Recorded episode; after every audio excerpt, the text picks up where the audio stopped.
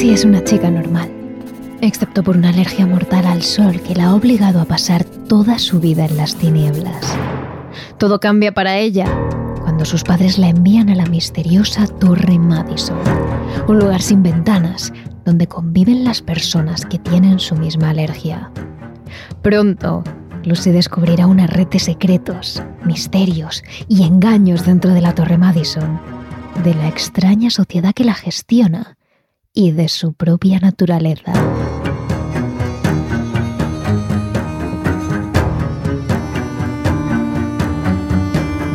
Este es el argumento de Sueños en la Oscuridad, escrito por Sergio Plaza Vallejo, un autor español especializado en la fantasía épica.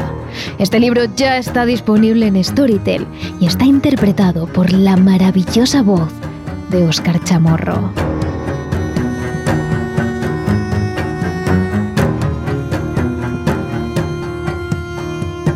Utiliza el código Terrores Nocturnos en Storytel y tendrás acceso gratuito a la plataforma durante 30 días. Podrás leer y escuchar contenido ilimitado y posteriormente cancelarlo sin ningún problema ni coste, aunque no creemos que lo hagas. Elige los géneros que más te gusten y Storytel te recomendará otros similares. Siempre tendrás una historia nueva que leer. Una vez hagas clic, descubrirás historias maravillosas, misteriosas o románticas, narradas por actores de voz profesionales, por personajes famosos o incluso por el propio autor. Con Storytel y el código Terrores Nocturnos podrás leer mientras trabajas, mientras limpias o mientras corres, porque los libros también se escuchan. Este capítulo no hubiera sido posible sin el apoyo de nuestros mecenas en Patreon. Suscríbete en el link de la descripción.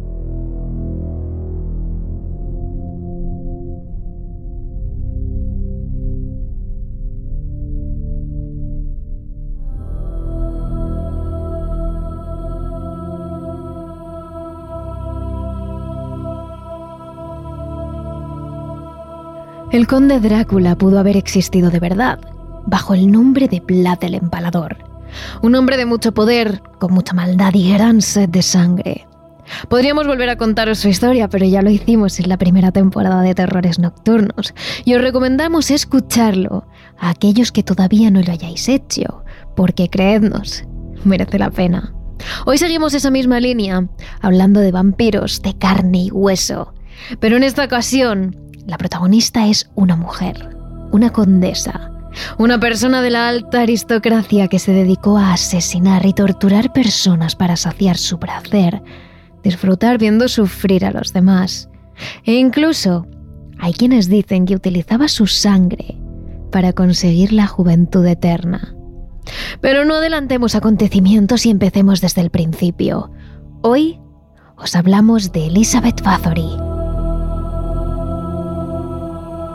Terrores Nocturnos con Emma Entrena y Silvia Ortiz. A mediados del siglo XVI, Hungría estaba sumida en una etapa oscura, llena de caos, de guerra y de sangre. Los turcos amenazaban el terreno y las fuerzas húngaras se dejaban la vida defendiendo sus fronteras. En 1560, año en el que nació la protagonista de nuestra historia, Fernando I de Habsburgo reinaba en Hungría estaba en su última etapa. Apenas cuatro años más tarde falleció y fue su hijo Maximiliano II de Habsburgo el que le sucedió en el trono.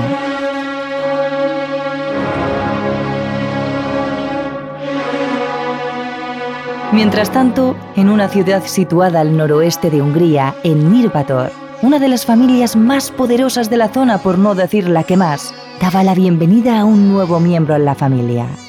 Ella era Elizabeth, una pequeña que a muy temprana edad fue consciente del poder que tenía, de la responsabilidad que eso conllevaba y de quién era y a la gran dinastía a la que pertenecía. Sus padres eran George de Bathory y la baronesa Ana de Bathory. Eran de las pocas familias que a lo largo de generaciones y generaciones habían mantenido la sangre de los Bathory de manera impecable.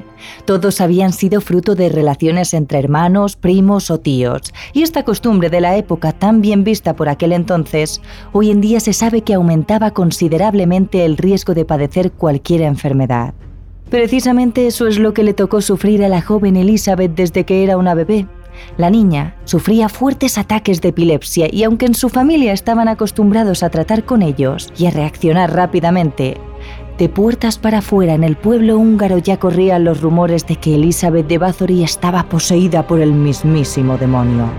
Pero la dinastía de los Bathory no solo se quedaba concentrada en una parte de Hungría, llegaba mucho más allá. El primo de Elizabeth era rey de Polonia y su hermano se convirtió tiempo después en príncipe de Transilvania. Los padres de la pequeña comenzaron a organizar la vida de su hija desde que ésta tenía apenas 10 años, cuando era tan solo una cría. La niña había pillado más de una vez a sus padres reunidos en el gran despacho, debatiendo cuál sería el mejor esposo para ella. Así fue como con tan solo 11 años después de una de sus clases particulares, los padres anunciaron a su hija que estaba prometida. ¿Con quién? Con un tal Ferenek Nadasti, de 16 años, un futuro conde con el que compartiría el resto de sus días. La niña no reaccionó. Sabía que el haber nacido en la familia Bathory le daba mucho poder, pero también le quitaba todos sus derechos. No podía elegir, no podía hacer nada fuera de las normas. Por no poder, no pudo ni disfrutar de su infancia. Así que con tan solo 14 años, Bathory tuvo que vestirse de novia y casarse con Nadasti, que por aquel entonces tenía 20, en una gran boda que se celebró por todo lo alto y con más de 4.000 invitados.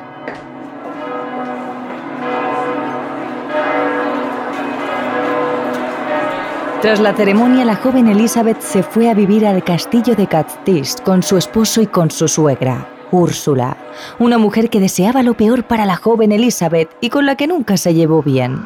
La fortaleza estaba ubicada en lo alto de un cerro, rodeado de frondosos árboles en Eslovaquia. Era uno de los castillos más impresionantes de la zona de por aquel entonces, pero de hoy solo quedan ya sus ruinas. Incluso después del matrimonio, Elizabeth conservó su apellido. Era demasiado valioso para desaparecer por el de Nadasti, una familia de la alta nobleza, pero no con tanta influencia como los Bathory. Desde fuera lo cierto es que se trataba de un matrimonio poco común para la época. A él tan solo le interesaba luchar y era bueno en las batallas. De hecho, con el tiempo recibió el nombre de El Caballero Negro, por la forma tan sádica de combatir contra sus enemigos. Pero en lo que a estudiar respecta, se decía que era casi analfabeto.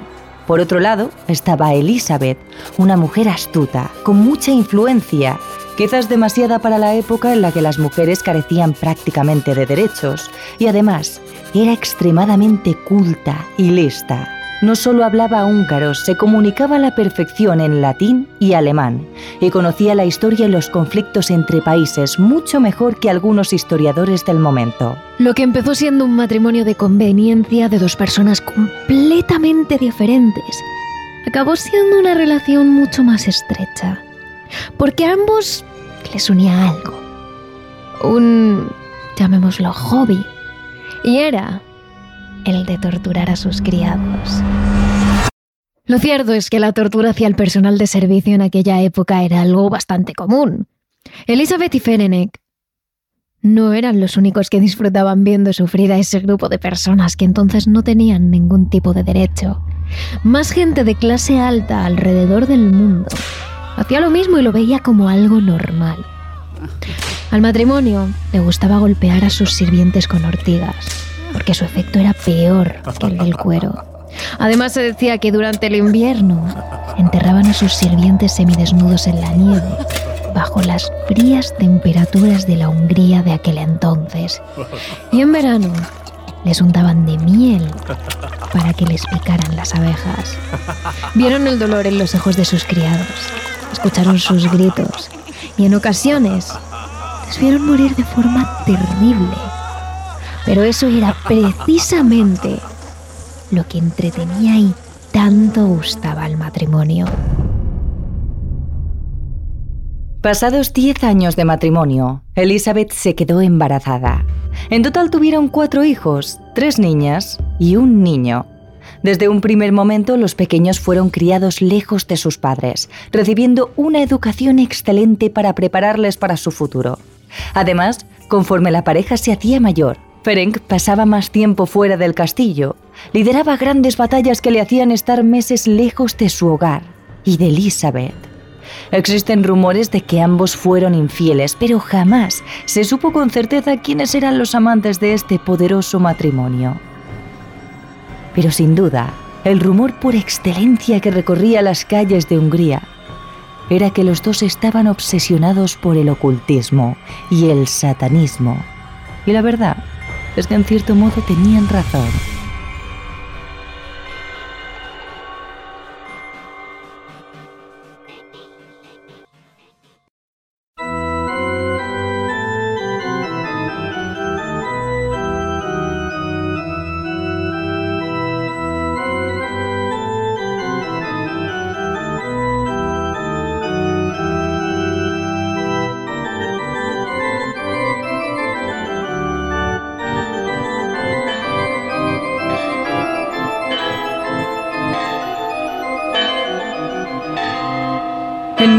1604, Ferenc falleció en el frente. La noticia entristeció tanto a Elizabeth que su único consuelo era pensar que su marido había muerto haciendo lo que más le gustaba, luchar y sobre todo, matar. Las semanas siguientes la condesa de Bathory pasó unos días aislada en sus aposentos. No quería hablar con nadie ni levantarse de la cama. No tenía ganas de nada. Es a partir de aquí cuando la historia de Elizabeth comienza a oscurecerse. No se sabe si por la enfermedad que padecía desde nacimiento, la epilepsia, o por las amistades tan relacionadas con el satanismo que había empezado a tener, o incluso por la propia locura. La crueldad de Bathory se multiplicó con creces. Se cuenta que una mañana mientras una criada suya peinaba su larga cabellera, un pequeño enredo hizo que la expresión seria y habitual de Elizabeth se tornara en una mueca de dolor. Casi al instante, la mujer se giró y dio un tortazo a la criada, tan fuerte que hizo que gran cantidad de sangre saliera de la nariz de la joven. A partir de aquí existen varias versiones. Aquella que dice que las gotas de sangre que salpicaron a Elizabeth hicieron que ésta viera como pasado un rato, al retirarlas, su piel estuviera más joven y rejuvenecida. A partir de aquí, la condesa decidió empezar a matar y a extraer la sangre de jóvenes criadas y sirvientes para untar esta por todo su cuerpo y mantener una piel radiante y joven. Algunas leyendas cuentan que a partir de aquí su locura se desató de tal manera que cada poco tiempo llenaba su bañera entera de sangre extraída de otras personas y pasaba remojándose en ella durante horas. La otra versión cuenta que después de golpear a su criada, un escalofrío recorrió todo su cuerpo, un tote de placer que le hizo recordar aquellos tiempos con su esposo en el que ambos torturaban a sus criados y disfrutaban. Fue entonces cuando retomó este tipo de prácticas, muchas veces acompañada de sus nuevos amigos, que algunos conocidos tachaban de brujos o de gente relacionada con el satanismo. Es así como empezaron las desapariciones en masa.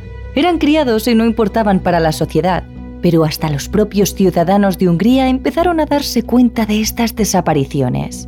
Familias pobres, amigos de toda la vida, que contaban cómo su joven hija que servía a la condesa había desaparecido por completo. Ya no aparecía por las mañanas en el mercado, ni siquiera recibían sus cartas.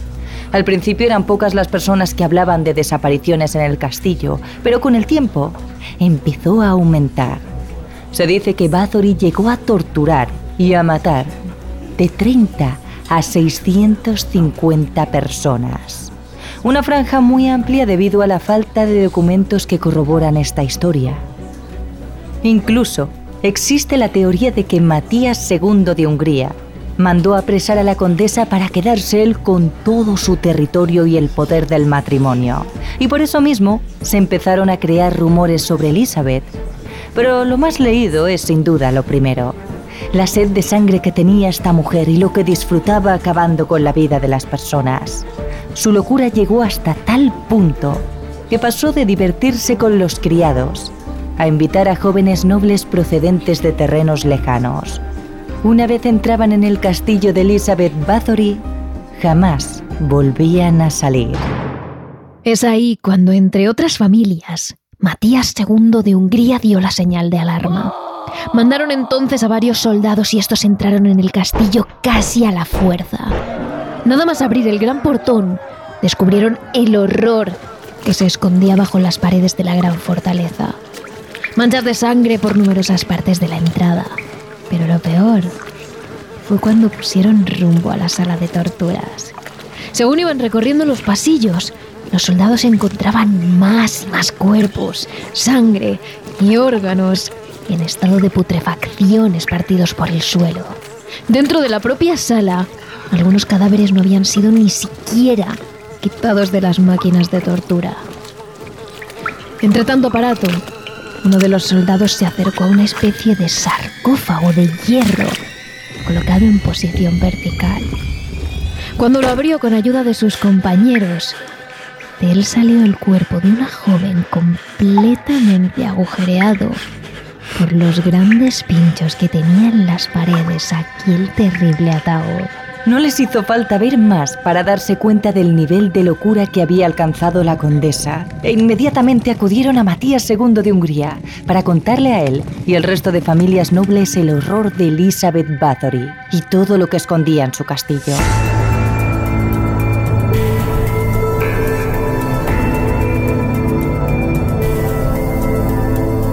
Tanto Matías II como el resto de personas allí presentes sabían que debían acabar con esto inmediatamente. El problema era que la familia Bathory, como contamos al principio, tenía mucho poder y todavía ocupaba grandes terrenos y traspasaba fronteras. Entonces llegó el momento de sumar testigos a su causa. Todos y cada uno de los miembros del castillo, sirvientes, cocineros, jardineros, gestores y una infinidad de asistentes fueron arrestados y después torturados con métodos dignos de la Inquisición. Esto provocó que todos ellos acabaran por confesar hasta lo inconfesable, hasta lo que los torturadores pensaban que era imposible. Pero ¿Quién no dice cualquier cosa mientras le arrancan las uñas? Si tenían que acusar a Bathory de satanista, esoterista, bruja, sádica, lesbiana y asesina, que así fuera, quizás así, pensaban ellos, acabarían librándose de la pena de muerte. Si los nobles ya eran crueles con sus sirvientes, imaginemos cómo serían los torturadores. Entonces, ¿cómo actuar? Sabían que si la sentenciaban a muerte, la ira del resto de su familia caería sobre ellos, y absolutamente todos, en cuestión de semanas, estarían muertos. Además, y pensando en los intereses de Matías II, si la mataban, sus tierras acabarían por dividirse entre los cuatro hijos de Bathory, lo que complicaría la misión de quedársela al rey. Así que entre todos idearon un castigo lo suficientemente cruel para equiparar la pena de muerte. Y finalmente dieron con uno. Sellar las puertas de sus aposentos con ella dentro y no abrirlas jamás.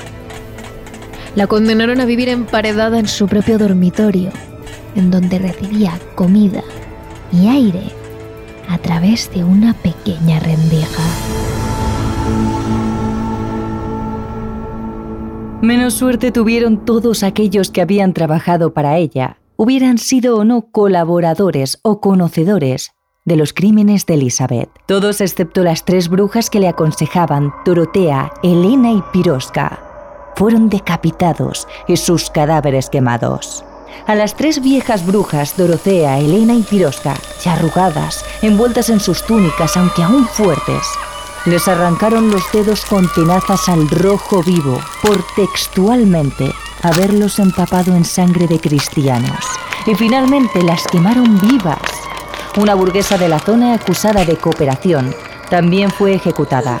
La única que consiguió salvar el pellejo fue Katrina, que con 14 años era la más joven de las ayudantes de Elizabeth y consiguió librarse de la pena por petición expresa de una superviviente, aunque recibió 100 latigazos en el cuerpo. Esa fue la pena más piadosa. Mientras todos sus sirvientes y colaboradores murieron, Elizabeth Bathory pasó otro tipo de infierno mucho más carnal Durante años vivió completamente emparedada en los escasos metros de su cuarto, sin poder salir, sin luz, sin poder siquiera respirar aire fresco más allá que a través de una rendija. Lo cierto es que su existencia durante años fue miserable y vivió en unas condiciones horribles hasta que tres años después falleció en el 1614. Por supuesto, tras la muerte de la condesa sangrienta, Matías II no tardó en acabar quedándose con sus tierras, esgrimiendo varios argumentos no muy sólidos. El caso es que al final consiguió incluso expulsar a los hijos de Elizabeth de Hungría, acusándolos, de nuevo con argumentos muy vanos, de traición. Al final les torturó, como ya hemos visto que era costumbre, y acabó desterrándolos a Polonia. Al final, poco a poco y con el paso de los siglos, la poderosa dinastía Nadasti Bathory acabó desapareciendo definitivamente de Hungría.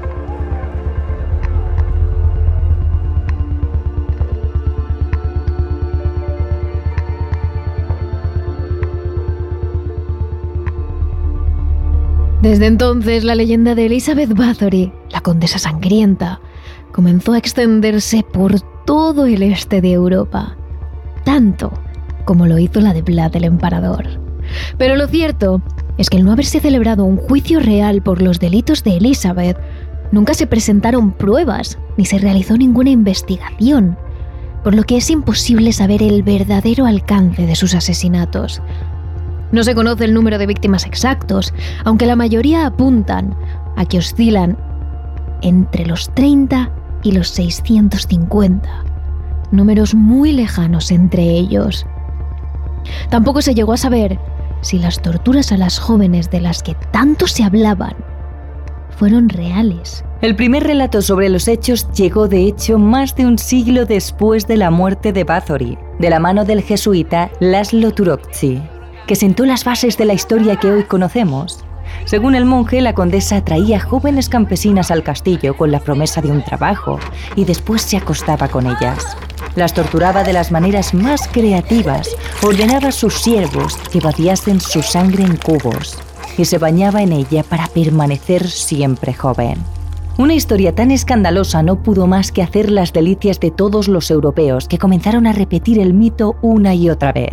Según Turotsky, incluso la historia estaba avalada por un diario que jamás apareció y por 300 testigos, aunque durante el juicio, si es que se puede llamar así, contra los cómplices de Elizabeth solo quedaron 13 personas.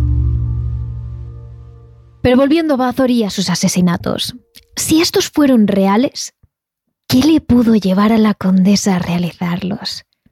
A partir de aquí hay varias teorías. La primera de ellas apunta directamente a la familia, a la consanguineidad, al hecho de que los nobles se casaran entre ellos una y otra vez hasta provocar enfermedades. En la rama de uno de los ascendentes de la condesa, la de los Exed, tenía una cierta predisposición a la locura. Los comportamientos extraños, las manías, las peculiaridades y la violencia eran algunos de los rasgos familiares de esta rama.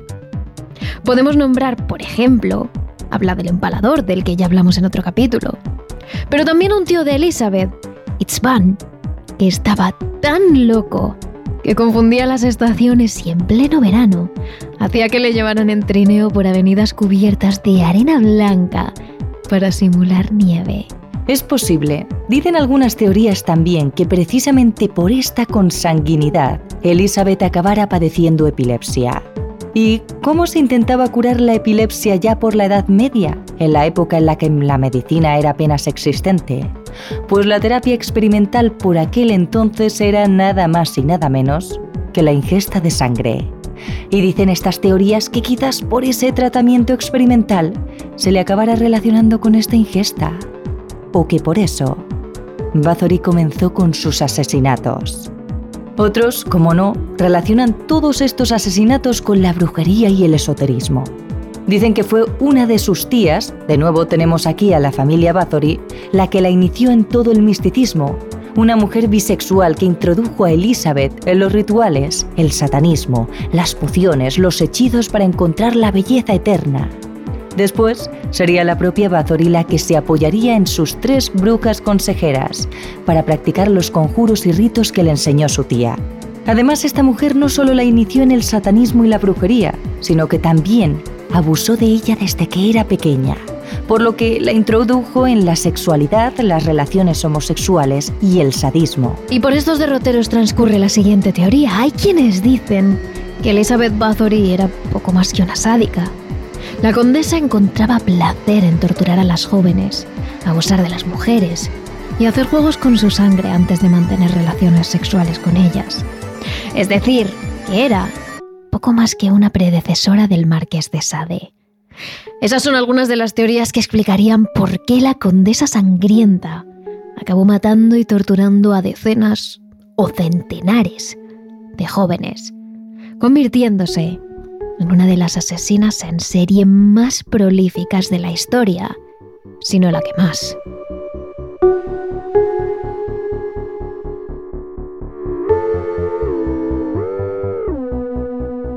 Pero hay una, solo una teoría más que merece la pena mencionar y que realmente contradice a todas las anteriores. La primera pregunta que nos hace esta teoría es, ¿realmente era tan sanguinaria Elizabeth Bathory? Bueno, sí, pero no más que cualquier otro noble varón de la época. Tengamos en cuenta que en aquel momento el desprecio por la vida humana, sobre todo por la de los pobres, estaba a la orden del día castigaban a sus criados con mucha imaginación, ciertamente.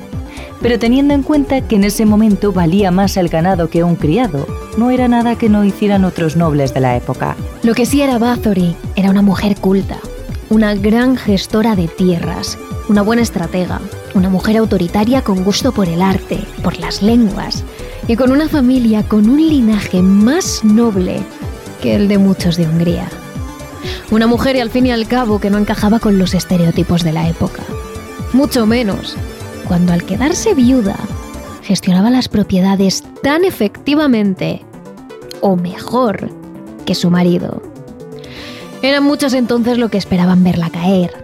Y una historia que contuviese satanismo, ocultismo, sangre, lesbianismo y asesinatos de jóvenes campesinas y nobles una historia de depravación y degradación humana, era perfecta para estos fines. Aunque no fuera más que un bulo. ¿Era Elizabeth Bathory una mujer despiadada y una asesina con sed de sangre? ¿O una mujer demasiado independiente para la época, a la que convenía aparcar con el bulo de que se bañaba en la sangre de jóvenes cristianas?